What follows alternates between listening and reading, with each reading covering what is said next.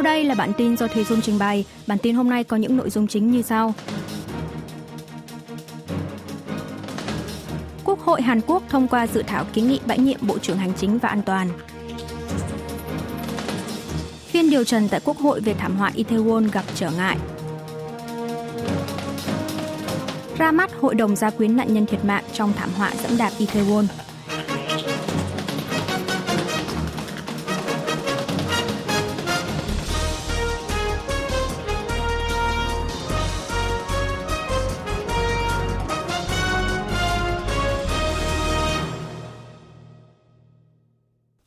Hàn Quốc thông qua dự thảo kiến nghị bãi nhiệm Bộ trưởng Hành chính và An toàn. Tại phiên họp toàn thể ngày 11 tháng 12, Quốc hội Hàn Quốc đã thông qua dự thảo kiến nghị bãi nhiệm Bộ trưởng Hành chính và An toàn Lee Sang-min. Các nghị sĩ đảng cầm quyền sức mạnh quốc dân đã rời khỏi phiên họp, trong khi 182 nghị sĩ của hai đảng đối lập là Đảng Dân Chủ Đồng Hành và Đảng Công lý đã bỏ phiếu tán thành. Đây là lần thứ năm trong lịch sử Quốc hội Hàn Quốc thông qua dự thảo kiến nghị bãi nhiệm một quan chức chính phủ kể từ sau phong trào đấu tranh dân chủ năm 1987. Ông Lee Sang-min là bộ trưởng thứ hai trong chính phủ Tổng thống Yoon song yeol bị Quốc hội kiến nghị bãi nhiệm sau Ngoại trưởng Park Jin.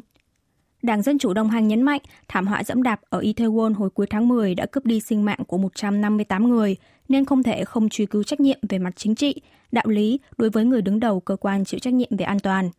Tổng thống không được từ chối kiến nghị bãi nhiệm của Quốc hội bởi đây chính là quyền hạn và trách nhiệm của cơ quan lập pháp được quy định trong hiến pháp. Đảng cầm quyền sức mạnh quốc dân thì chỉ trích đảng đối lập đang cản trở chính phủ và đảng cầm quyền, âm mưu xoay chiều dư luận khỏi cuộc điều tra đối với Chủ tịch đảng Lee Jae-myung. Chủ tịch Ủy ban đối sách khẩn cấp đảng cầm quyền trong Jin Sok nhấn mạnh đây là lần đầu tiên ông thấy một đảng đối lập lộng hành đến như vậy, cảm thấy nhục nhã khi phải làm việc chung với đảng Dân Chủ đồng hành tại trụ sở Quốc hội. Văn phòng Tổng thống không đưa ra lập trường chính thức về dự thảo kiến nghị bãi nhiệm Bộ trưởng Y, Tuy nhiên, một quan chức của văn phòng Tổng thống thì cho biết, ngay từ đầu, Tổng thống Yoon suk yeol vẫn đặt ưu tiên hàng đầu vào việc làm rõ nguyên nhân thảm họa. Trước đó, vào tháng 9, Tổng thống từng đưa ra lập trường từ chối chính thức trước dự thảo kiến nghị bãi nhiệm Bộ trưởng Ngoại giao Park Jin chỉ một ngày sau khi dự thảo được Quốc hội thông qua. Lần này, Đảng Dân Chủ đồng hành cảnh báo sẽ tiếp tục đề xuất dự thảo luận tội Bộ trưởng Lee Sang-min nếu Tổng thống không chấp nhận kiến nghị bãi nhiệm của Quốc hội. Phiên điều trần tại Quốc hội về thảm họa Itaewon gặp trở ngại. Các ủy viên của Đảng Sức mạnh Quốc dân thuộc Ủy ban điều tra đặc biệt tại Quốc hội về thảm họa dẫm đạp Itaewon ngày 11 tháng 12 đã đồng loạt tuyên bố rút khỏi ủy ban. Các nghị sĩ này chỉ trích việc đảng đối lập Dân chủ đồng hành đòi bãi nhiệm ông Lee Sang-min trước khi tiến hành phiên điều trần tại Quốc hội là nhằm châm ngòi tranh cãi chính trị về thảm kịch này. Tuy nhiên, ban lãnh đạo Đảng Sức mạnh Quốc dân vẫn chưa đề cập tới việc tẩy chay toàn diện các lịch trình tại Quốc hội, được phân tích là do cân nhắc tới khả năng đảng đối lập sẽ xúc tiến dự thảo luận tội Bộ trưởng Y và quá trình đàm phán về dự thảo ngân sách năm 2023. Đảng đối lập nhấn mạnh sẽ vẫn tiến hành phiên điều trần theo đúng kế hoạch dù đảng cầm quyền không tham gia, bởi việc làm rõ trách nhiệm, phòng ngừa tái diễn sự cố tương tự, đảm bảo sự an toàn trong tương lai cho người dân chính là trách nhiệm của Quốc hội. Trước đó, chính giới đã đạt được nhất trí thời gian hoạt động của Ủy ban điều tra đặc biệt là 45 ngày – dù chính giới nhất trí thông qua được dự thảo ngân sách năm 2023, Quốc hội chính thức điều trần về thảm họa Itaewon từ sau ngày 15 tháng 12 đi chăng nữa, thì thời gian còn lại cũng chỉ có khoảng 3 tuần. Mặt khác, việc Quốc hội thông qua dự thảo bãi nhiệm Bộ trưởng Hành chính và An toàn cũng đang gây ảnh hưởng tới quá trình đàm phán của chính giới về dự thảo ngân sách năm 2023. Thời hạn thông qua dự thảo ngân sách năm 2023 là ngày 15 tháng 12, tuy nhiên trên thực tế, chính giới đã dừng đàm phán do mâu thuẫn ý kiến về việc giảm thuế doanh nghiệp. Đảng Dân Chủ đồng hành tuyên bố trong trường hợp đàm phán thất bại, đảng này sẽ tự lập ra dự thảo ngân sách riêng, trong đó cắt giảm 2.000 tỷ won, 1,53 tỷ đô la Mỹ so với dự thảo của chính phủ, tập trung vào việc giảm thuế cho người dân thay vì giảm thuế cho giới siêu giàu. Ra mắt Hội đồng gia quyến nạn nhân thiệt mạng trong thảm họa dẫm đạp Itaewon Hội đồng gia quyến các nạn nhân thiệt mạng trong thảm họa Itaewon đã chính thức được ra mắt vào ngày 10 tháng 12, 43 ngày sau khi thảm họa thương tâm xảy ra.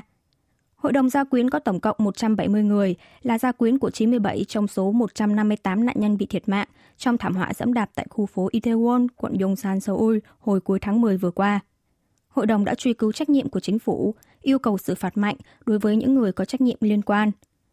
Trong buổi tuyên bố ra mắt Hội đồng gia quyến, người thân của các nạn nhân bị thiệt mạng cuối cùng đã không kìm nén được nước mắt, thậm chí còn có người đã ngất xỉu. Hội đồng gia quyến chỉ trích chính phủ vì đã không cung cấp thông tin liên lạc của gia quyến các nạn nhân thiệt mạng để họ gặp nhau để điều trị những tổn thương về tinh thần. Đặc biệt, gia quyến các nạn nhân nhấn mạnh Hội đồng gia quyến không phải là thế lực phản chính phủ, mà được lập ra chỉ nhằm yêu cầu chính phủ tháo gỡ nỗi uất ức phải mất đi con cái của các bậc phụ huynh, tương tự như thảm họa chìm tàu Seaway vào năm 2014.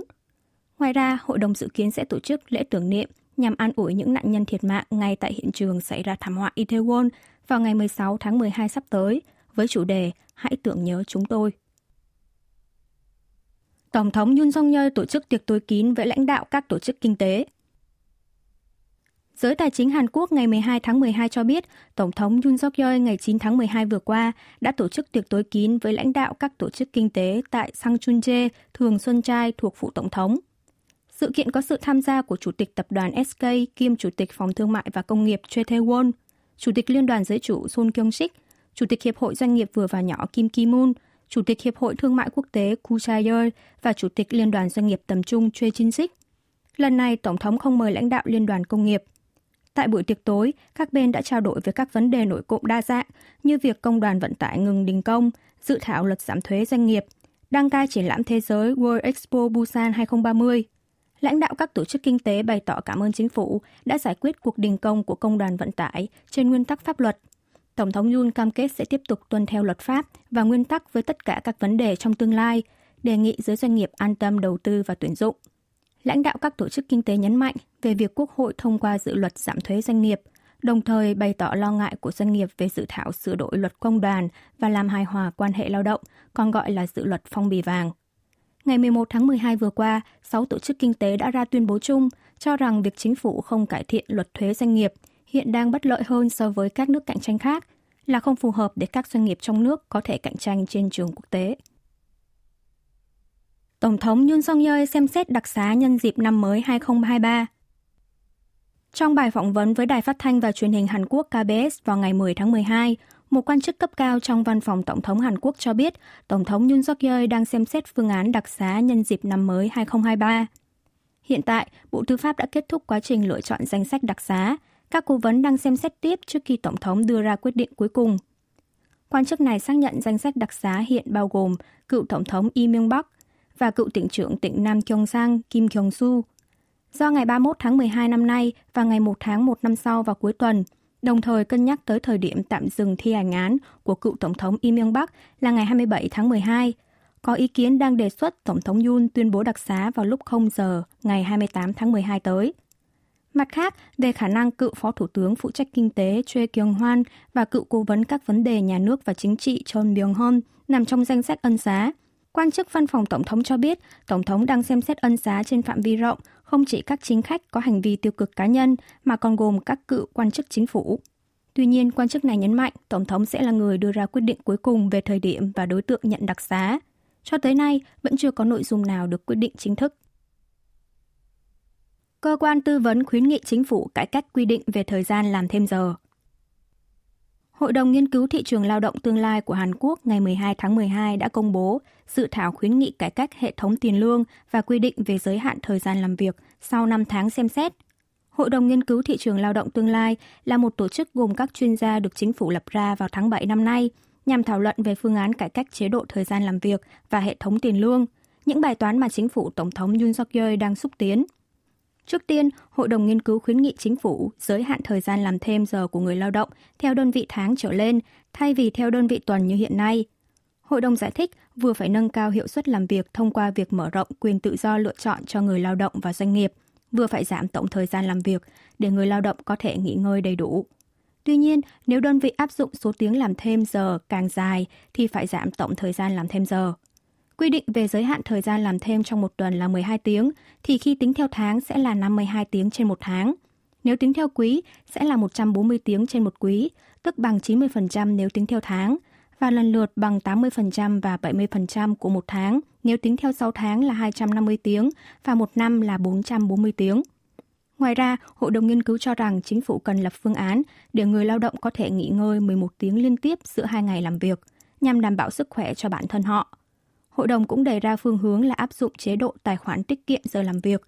Số giờ khi làm việc vào ngày nghỉ hoặc làm đêm sẽ được trả bù bằng ngày nghỉ thay vì trả bằng tiền lương như hiện tại. Để đảm bảo công bằng và giảm cách biệt về tiền lương, Hội đồng nghiên cứu đề xuất phương án thành lập ra một cơ chế đối thoại xã hội về tiền lương. Tiếp theo, Bộ Tuyển dụng và Lao động sẽ xem xét các nội dung khuyến nghị của Hội đồng nghiên cứu để công bố kế hoạch xúc tiến cụ thể như lịch trình sửa đổi luật liên quan trong năm nay hoặc đầu năm sau. Hàn Quốc mở rộng tiêm chủng vaccine COVID-19 cải tiến cho đối tượng 12 tuổi trở lên. Ủy ban Phòng chống tai nạn và Quản lý an toàn Trung ương Hàn Quốc cho biết, bắt đầu từ ngày 12 tháng 12, thanh thiếu niên từ 12 tuổi trở lên sẽ có thể đặt lịch và tiêm trong ngày vaccine COVID-19 cải tiến, thay vì giới hạn cho người trên 18 tuổi như trước đó. Những người đã đặt lịch từ trước sẽ bắt đầu được tiêm từ ngày 19 tháng 12. Các loại vaccine cải tiến được Cơ quan An toàn Thực phẩm và Dược phẩm Hàn Quốc cấp phép sử dụng cho thanh niên 12 tuổi trở lên là vaccine Pfizer có tác dụng với biến thể BA1, BA4 và BA5. Trường hợp ngoại lệ có thể tiêm bằng vaccine tái tổ hợp gen của Novavax. Đối tượng tiêm là những người hoàn tất tiêm hai mũi cơ bản, khoảng cách giữa các mũi tiêm là trong vòng 3 tháng, tương tự quy định tiêm chủng vào mùa đông hiện đang được triển khai. Ủy ban Phòng chống tai nạn và Quản lý an toàn Trung ương giải thích, vaccine cải tiến có tính an toàn tương tự vaccine trước đây. 94,3% các phản ứng bất thường sau tiêm như đau nhức vùng bị tiêm đều là những triệu chứng thông thường. Cơ quan phòng dịch khuyến nghị những người có rủi ro lây nhiễm và tử vong, người có hệ miễn dịch kém, người có bệnh lý nền nên tích cực tham gia tiêm chủng. Trong một diễn biến liên quan, tính đến 0 giờ ngày 12 tháng 12, Hàn Quốc ghi nhận 25.667 ca nhiễm COVID-19 mới, tăng hơn 2.500 người so với một tuần trước, mức cao nhất trong vòng 13 tuần, xét theo các ngày thứ hai. Số ca nhiễm trong tình trạng nguy kịch là 478 người, duy trì mức 400 ca trong suốt 24 ngày qua. Có thêm 689 người đã tiêm chủng vaccine mũi bổ sung mùa đông, nâng tỷ lệ tham gia tiêm chủng lên 8,3%. Nhóm nghiên cứu Hàn Quốc phát triển thành công cơ nhân tạo mạnh gấp 17 lần cơ bắp người. Nhóm nghiên cứu chung giữa Viện Khoa học và Công nghệ tiên tiến Hàn Quốc KAIST và Trường Đại học Quốc gia Busan đã phát triển thành công cơ nhân tạo mạnh gấp 17 lần so với cơ bắp của con người bằng vật liệu mới. Những robot hình người hiện tại không thể chuyển động một cách tự nhiên do được làm bằng thiết bị máy móc chứ không phải là cơ bắp như người. Có rất nhiều hoạt động nghiên cứu phát triển cơ nhân tạo bằng nhiều loại vật liệu mới đang được tiến hành, nhưng đều gặp hạn chế trong việc phải dự trữ được năng lượng riêng để vận hành cơ bắp. Nhóm nghiên cứu của Hàn Quốc đã sử dụng vật liệu mới là sợi tổng hợp được kết hợp từ graphene với vật chất tinh thể lỏng dạng gel. Chất liệu này có thể co lại và giãn ra tương tự như cơ của động vật nhờ thay đổi nhiệt độ, chứ không cần phải có năng lượng riêng. Tiến sĩ về khoa học vật liệu mới thuộc KAIS Kim Chun Tae giải thích, nguyên lý là khi chịu tác động của ánh sáng hoặc nhiệt thì cấu trúc phân tử được phân bổ theo hàng sẽ co lại không đều, tạo nên sự chuyển động. Cơ sẽ co lại nếu ra nhiệt bằng cách chiếu ánh sáng từ xa, khi đó cơ nhân tạo sẽ mạnh gấp 6 lần, với tốc độ chuyển động nhanh gấp tối đa 17 lần so với cơ bắp của người. Một sợi cơ nhân tạo mỏng có kích thước dài gấp đôi sợi tóc có thể nâng được quả tạ nặng 1 kg. Nếu dùng vật liệu này để làm ra sâu đo nhân tạo, thì tốc độ của nó sẽ nhanh hơn gấp 3 lần so với sâu đo thật. Giáo sư Kim Sang Úc thuộc khoa khoa học vật liệu mới của KAIS cho biết, dù vật thể tinh thể lỏng có đặc tính biến dạng thuật nghịch, nhưng lại có lực yếu, nhưng nếu kết hợp với graphene thì cho dù có bị co giãn mạnh đi chăng nữa thì chúng cũng sẽ hình thành nền tính chất vật lý rất nhanh và mạnh. Nhóm nghiên cứu đang có kế hoạch sẽ ứng dụng cơ nhân tạo mới, phát triển được cho các lĩnh vực đa dạng như robot hình người hay nội tạng nhân tạo. Người dân Hàn Quốc đắm mình với các hoạt động ngoài trời vào mùa đông. Thời tiết bớt giá rét cũng là lúc người dân ra ngoài trời tham gia nhiều hoạt động – các khu trượt tuyết và trượt máng tuyết vừa mở cửa đã tất bật đón dòng người đổ về, vui chơi giữa cái lạnh mùa đông. Lướt mình trên những cánh đồng tuyết trắng xóa và những cơn gió rét buốt sẽ mang tới cho người ta cảm giác được giải phóng sau một thời gian dài. Dù có thể té ngã vì khó mà giữ được thăng bằng, nhưng thật tuyệt vời khi lại được ngắm mùa tuyết quay trở lại. Khu trượt tuyết dù mới mở cửa được 2 ngày, nhưng đã lấy lại được sáng vẻ tràn đầy sức sống như trước đại dịch COVID-19. Tại một bãi trượt tuyết khác, những người đam mê trượt tuyết xếp hàng dài để thử thách mình trượt trên những con dốc. Những con dốc cao tự khi nào đã trở thành sân chơi cho những tay trượt tuyết. Mỗi người trong số họ đều say sưa trượt tuyết, thể hiện kỹ năng điêu luyện của bản thân. Các khu trượt tuyết nổi tiếng ở tỉnh Kangwon đã bắt đầu mở cửa đón khách từ cuối tuần trước, như khu nghỉ dưỡng trượt tuyết Yongpyeong ở huyện Pyeongchang, khu trượt tuyết Phoenix Pyeongchang, khu trượt tuyết Ipensia, công viên Willy Hilly và công viên Vivaldi. Mùa trượt tuyết năm nay bắt đầu muộn hơn một tuần so với dự kiến do thời tiết ấm áp và sẽ kéo dài cho tới tháng 3 năm sau. Vào mùa đông, đối với những em nhỏ sẽ không có sân chơi nào to lớn như những bãi trượt máng tuyết. Các em ngồi trên máng trượt xoay vòng vòng, băng xuống dốc. Đó thật là một khoảnh khắc thú vị khi được vui đùa cùng với gia đình. Lần này lại là một cú nhảy mạnh mẽ để bay lên không của những chiếc dù lượn. Dù chưa thể ngắm nhìn những ngọn đồi tuyết, song không gì có thể so sánh bằng cảm giác hồi hộp khi được bay dọc theo các sườn núi. Mùa đông dù đã đến nhưng nhiều người cũng không ngần ngại nô đùa với nước. Họ đắm mình trong những bể tắm ngoài trời với làn khói lạnh bốc lên. Đi dọc theo những con sông sẽ lại bắt gặp những người dân đang chơi đùa với nhiều cách hoàn toàn khác biệt. Họ lướt mình trên những con sóng do cano tạo ra, biểu diễn những pha lướt sóng ngoạn mục. Rất nhiều người dân đắm mình với các hoạt động ngoài trời trong cái rét có phần nào dịu bớt so với tuần trước.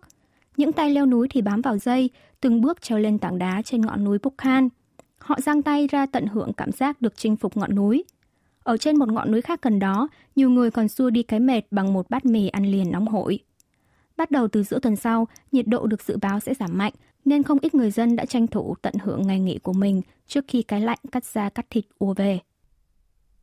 Quý vị và các bạn vừa nghe xong bản tin của Đài Phát thanh Quốc tế Hàn Quốc KBS World Radio.